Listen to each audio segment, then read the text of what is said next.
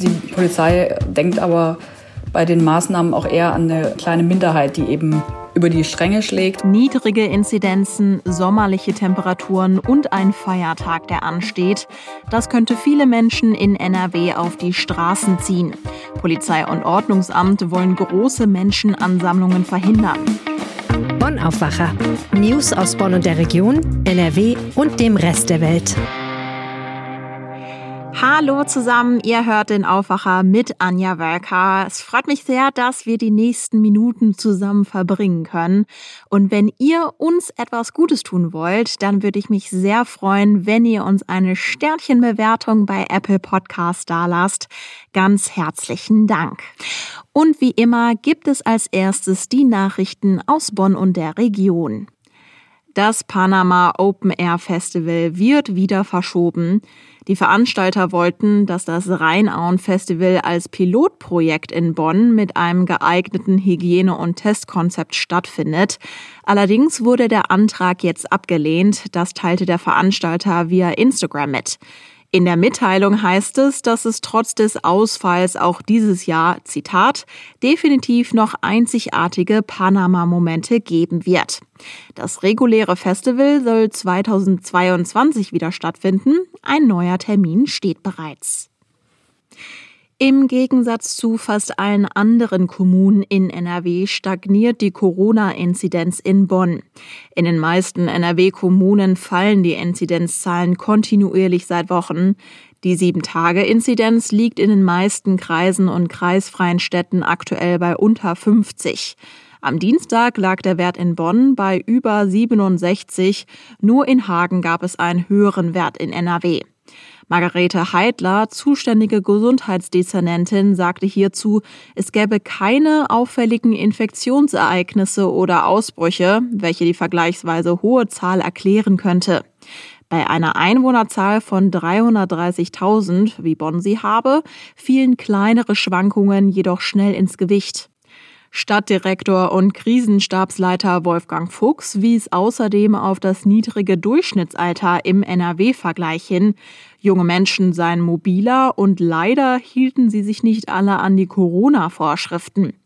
Hygieneexperte Professor Martin Exner vermutet als mögliche Erklärung eine deutlich höhere Testdichte in Bonn, da die Unistadt Standort vieler Kliniken sei.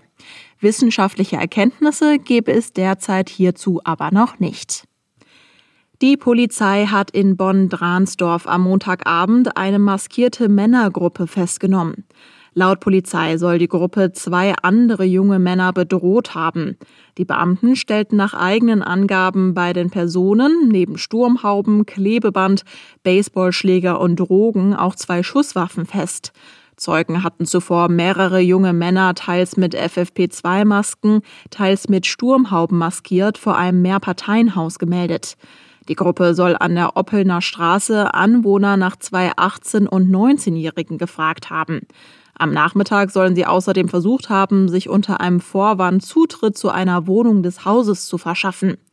Laut Ermittlungen der Polizei sollen der 18- und 19-Jährige wiederum im Vorfeld zwei andere junge Männer attackiert haben. Die siebenköpfige Gruppe konnte etwa um Mitternacht von mehreren Polizeistreifen in Dransdorf festgesetzt werden, heißt es von der Polizei. Die Männer wurden demnach zur Verhinderung von Straftaten in Gewahrsam genommen. Zeugen, die die Personengruppe am Montag in Tannenbusch und Dransdorf gesehen haben, werden gebeten, sich bei der Polizei zu melden. Die gemeinnützige Gesellschaft der Franziskanerinnen zu Olpe, kurz GFO, will auf lange Sicht aus den beiden Krankenhäusern in Troisdorf eines machen. Am Standort Siegler sollen beide zusammengeschlossen werden. Das St. Joseph Krankenhaus im Zentrum soll dann geschlossen werden. Dafür hat die Klinikleitung beim Landesgesundheitsministerium einen Antrag auf Mittel aus dem Krankenhausstrukturfonds gestellt. Mit der Zusammenlegung will die GFO insgesamt 95 Betten abbauen. Ohne Bettenabbau gäbe es keine Mittel aus dem Fonds, sagte der Regionaldirektor der GFO. Es gehe demnach nicht darum, die Versorgung herunterzufahren, sondern effizientere Strukturen zu schaffen. Beispielsweise gehe die GFO davon aus, dass in Zukunft in Troisdorf mehr Geburten stattfinden könnten. Dann wäre eine größere zentralisierte Geburtshilfe sinnvoll. Kritik kam von Seiten der Kreistagsfraktion der Linken im Rhein-Sieg-Kreis. Der Landrat habe die Entscheidung abgesegnet, ohne den Kreistag über eine so wichtige Entscheidung vorher zu informieren. Und wir kommen zu unserem Top-Thema und den Maßnahmen der Großstädte vor Fronleichnam. Ja, die Corona-Inzidenz in NRW entwickelt sich positiv. Also die Corona-Zahlen sinken und dazu gab es diese Woche richtig viel Sonne. Das hat bei mir persönlich schon richtige Glücksgefühle ausgelöst und vor dem morgigen Feiertag bereiten sich deshalb jetzt auch viele Städte in NRW vor, also genauer auf Menschenansammlungen draußen und mögliche Partys. Meine Kollegin und NRW-Reporterin Claudia Hauser weiß, wie die Vorbereitungen aussehen. Hallo Claudia. Hallo Anja. Ja, also man denkt ja insbesondere an die größeren Städte in NRW. Starten wir mal mit der Landeshauptstadt. Welche Maßnahmen gibt es denn in Düsseldorf? Also in Düsseldorf wird in der Altstadt und am Rheinufer das Verweilverbot, das Alkoholkonsumverbot und die Maskenpflicht aufrechterhalten. Also das gilt alles bis zum 11. Juni. Dann wollen Polizei und Stadt jetzt eben am Mittwochabend vom Feiertag verstärkt kontrollieren, ob sich alle an die Corona-Regeln halten. Und die Polizei hat dazu auch eine extra Hundertschaft noch angefordert, damit da genug Beamte zur Verfügung stehen. Wenn wir uns zurückerinnern, in Düsseldorf gab es ja auch schon in der Vergangenheit, also an den letzten Wochenenden zum Beispiel Ärger, zum Beispiel mit Autoposern auf der Kö. Gibt es jetzt auch dort eine Lösung dafür? Mm, ja, was du ansprichst, waren so viele hupende Autos, lange Schlangen, die Sperren auch teilweise ignoriert haben auf der Kö. Und dazu hat die Stadt jetzt veranlasst, mit Pfosten die Straße abzusperren. Da kann man jetzt also auch nicht mehr drum rumfahren. Die Polizei kann die Pfeiler je nach Einsatzlage einsetzen und entscheiden, wie lang die Sperrung dann jeweils aufrechterhalten wird. Und es werden zusätzlich Einsatzkräfte auch vor Ort sein und die Blockade dann kontrollieren. Das haben die uns gesagt. Es gibt natürlich nicht nur Düsseldorf als Großstadt, sondern natürlich auch Köln. Da gibt es wahrscheinlich ähnliche Vorkehrungen, wenn wir an Menschenansammlungen denken, oder? Gibt's auch, genau. Wobei man jetzt auch für Köln, aber auch für Düsseldorf sagen muss, dass die Städte beide schon sehr routiniert sind in ihrer Corona-Einsatzplanung und sich beide auch gut vorbereitet sehen auf jetzt das kommende Wochenende und auch den Abend vor dem Feiertag. In Köln wird jetzt wieder der Rheinboulevard gesperrt, am Mittwochabend schon und am Wochenende auch schon ab dem Mittag. Am Feiertag lässt man ihn erstmal offen und guckt, wie sich die Sache entwickelt, ob es zu große Menschenansammlungen gibt. Dann wird auch gesperrt. Dann gibt's in Köln auch wieder Hundertschaftsbeamte, die den, bei den Kontrollen helfen. Und der Ordnungsdienst hat angekündigt, wieder stichprobenartig Kontrollen durchzuführen. Die gehen aber auch Hinweisen aus der Bevölkerung nach und sagen, dass sie jeweils schnell vor Ort sein können, wenn es dann zu illegalen Partys oder auch zu größeren Menschenansammlungen kommt. Wie ist es denn bei anderen NRW-Städten, wenn wir jetzt nicht auf die großen Städte wie Köln und Düsseldorf blicken? Sind da auch so strenge Kontrollen? Vielleicht kannst du da mal ein Beispiel nennen? Ja, wir haben auch angefragt bei der Stadt Mönchengladbach, in Krefeld und auch in Duisburg. Also Mönchengladbach und Krefeld die sagen beide, dass sie eben ihr bewährtes Einsatzkonzept fahren und dass sie, dass die Leute sich aber überraschend gut an die Regeln jetzt gehalten haben, auch an den vergangenen Wochenenden.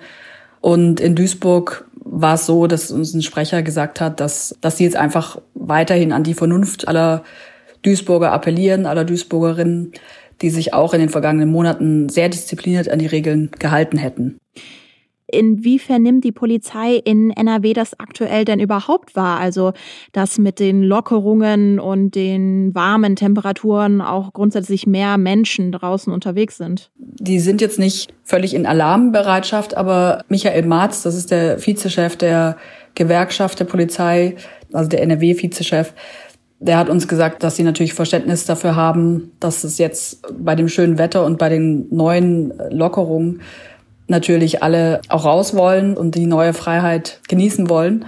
Und dass es auch okay ist, solange alles im Rahmen bleibt. Die Polizei denkt aber bei den Maßnahmen auch eher an eine kleine Minderheit, die eben über die Stränge schlägt. Und das passiert eben auch immer wieder, zuletzt auch in Köln mit Partys mit mehreren hundert Leuten.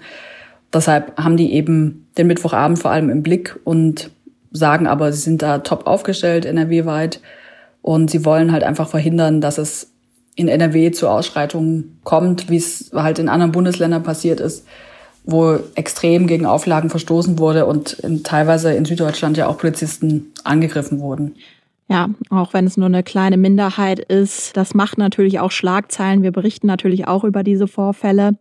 Jetzt hat sich auch NRW-Innenminister Reul gegenüber unserer Zeitung zu diesem Thema geäußert. Was sagt er denn? Er sagt, dass er sich freut, dass jetzt vieles endlich wieder lockerer wird, dass die Corona-Regeln aber weiter gelten.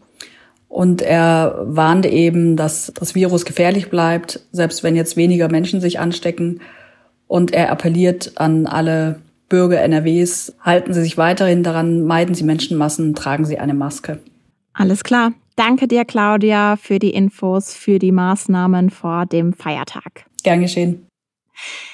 Der Sommer in NRW steht vor der Tür. Ihr habt es wahrscheinlich schon gemerkt. Neben den Sonnenstrahlen, die ihr hoffentlich genossen habt, habt ihr vielleicht auch etwas anderes gemerkt, dass ihr nämlich nicht alleine seid. Vor allem in der Nähe der großen Seen bei uns, also zum Beispiel beim Waldner See in Essen, gibt es seit ein paar Tagen wieder ziemlich viele Mücken und die sind, ja, hungrig. Meine Aufwacherkollegin Wiebke Dumpe hat sich mit Caroline Streckmann darüber unterhalten und die wiederum hat sich Tipps geholt von einem Parasitologen aus Neuss. Grüß dich, Caroline. Hallo Wiebke. Kommt mir das jetzt nur so vor oder sind jetzt gerade wirklich mehr Mücken unterwegs als sonst? Ja, also es sind schon mehr Mücken, beziehungsweise vor allem mehr Mücken als in den vergangenen Wochen und Monaten, einfach weil das Wetter jetzt endlich mal schön ist. Und in den vergangenen Monaten war es ja leider immer nicht so ein richtiges Frühlingswetter, sondern sehr trüb und kalt und nass. Ähm, und jetzt ist es endlich warm und sonnig und das ist sehr wichtig für die Mücken, damit die sich entwickeln können. Es ist nämlich so, dass die Weibchen die Eier ablegen Daraus entwickeln sich dann Larven und daraus wiederum Puppen. Und aus diesen Verpuppungen entstehen dann die erwachsenen Mücken, also die schlüpfen daraus. Und das kann eben erst passieren, wenn es warm ist. Das ist jetzt eben momentan sehr viel der Fall, weil das schöne Wetter endlich da ist. Die ganzen Eier, die schon abgelegt waren und sich soweit entwickelt haben zum Verpuppungsstatus, da entstehen jetzt die neuen Mücken draus. Und dann geht es da auch direkt wieder los mit der Fortpflanzung. Das heißt, die Weibchen, die brauchen Proteine, die brauchen Eisen und äh, deswegen sind sie natürlich auf der Suche nach unserem Blut. Kann man denn für Nordrhein-Westfalen aktuell von sowas wie einer Mückenplage sprechen? Also kommen jetzt in den kommenden Wochen wirklich immer mehr Mücken zu uns? Also man kann es nicht genau vorhersagen, ähm, weil es immer abhängig vom Wetter ist.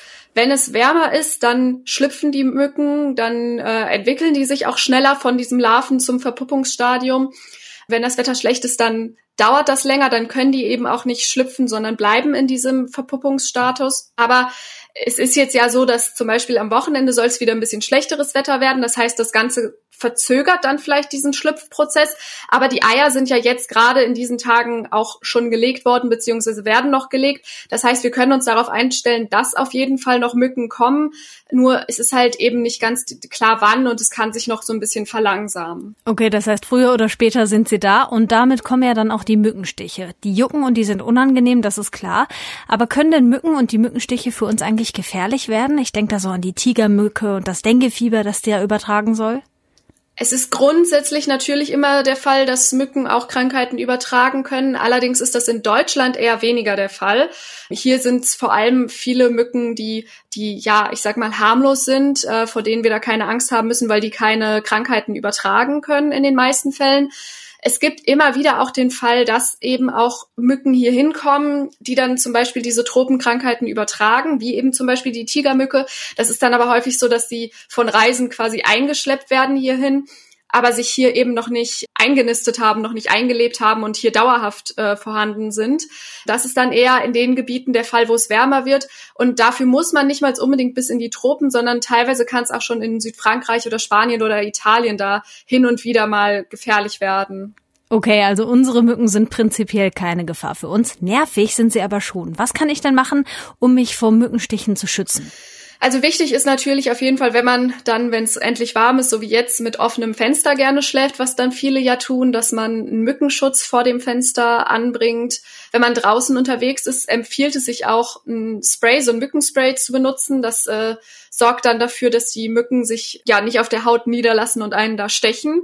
Und was auch so eine Sache ist, die Weibchen legen die Eier immer auf dem Wasser oder an Gewässern meistens an stehenden Gewässern. Das heißt, wenn man zum Beispiel irgendwelche Wasserquellen bei sich zu Hause hat, sei es auf dem Balkon oder im Garten, dann ist da natürlich auch eine potenzielle Quelle, wo neue Mücken entstehen, so dass man die direkt sehr nah bei sich hat. Und wenn dann zum Beispiel der Mückenschutz vorm Fenster eben doch nicht so gut funktioniert, kommen die dann auch rein. Oder wenn man auf dem Balkon sitzt und sich sonnt beispielsweise, da ähm, gibt es dann eben auch Möglichkeiten, die man, die man angehen kann. Zum Beispiel, wenn man eine Regentonne im Garten hat, sollte man die abdecken, damit da keine Eier draufgelegt werden. Oder das reicht auch schon, wenn man zum Beispiel einen Blumentopf hat, wo ein bisschen unten dann Wasser steht. Da sollte man dann vielleicht auch drauf achten, ob das der Fall ist. Und wenn man beispielsweise einen Teich im Garten hat, dann ist es auch sinnvoll, da Fische reinzusetzen, weil die die natürlichen Fressfeinde der Mücken sind und die Eier dann eben fressen. Und wenn man es geschickt anstellt, dann spart man da auch noch ein bisschen Fischfutter. Danke, Caroline. Danke auch. Kommen wir zu unseren Kurzmeldungen. In den Niederlanden ist ein Urlaub an Fronleichnam wieder ohne Quarantäne möglich. Reisende sollen dafür aber ein paar Dinge beachten.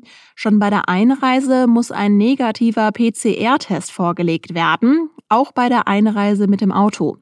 Diese Regelung gilt für alle ab 13. Wer allerdings weniger als zwölf Stunden in den Niederlanden bleibt oder vollständig geimpft oder genesen ist, braucht keinen Test. Für die Rückreise nach Deutschland müssen Reisende einen negativen tagesaktuellen Schnelltest vorweisen. Liegt der nicht vor, muss man so lange in Quarantäne, bis das negative Ergebnis da ist. In Düsseldorf äußert sich heute Vormittag die Kassenärztliche Vereinigung zu den Corona-Schutzimpfungen für Kinder. Die Kassenärzte informieren über das Vorgehen in den Arztpraxen. Die EU-Arzneimittelbehörde EMA hat den Impfstoff von BioNTech Pfizer für Kinder ab zwölf Jahren zugelassen.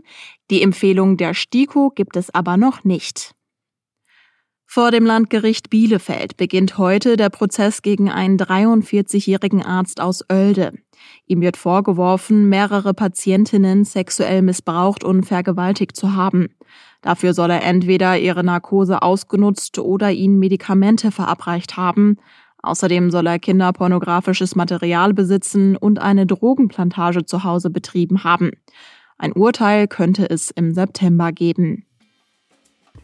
Und wir schauen auf das Wetter. Es wird wieder richtig warm heute. Zwischen 23 und 28 Grad sind drin. Später ziehen Wolken auf und gegen Abend kann es auch an einigen Orten Schauer und Gewitter mit stürmischen Windböen geben. Morgen ist es nicht mehr ganz so schön. Viele Wolken und einzelne Schauer ziehen durch NRW, teilweise auch mit Sturmböen und Hagel bei Höchstwerten zwischen 21 und 26 Grad. Und das war der Aufwacher am Mittwoch. Habt einen tollen Tag. Wir hören uns morgen wieder. Bis dann. Mehr Nachrichten aus Bonn und der Region gibt's jederzeit beim Generalanzeiger. Schaut vorbei auf ga.de.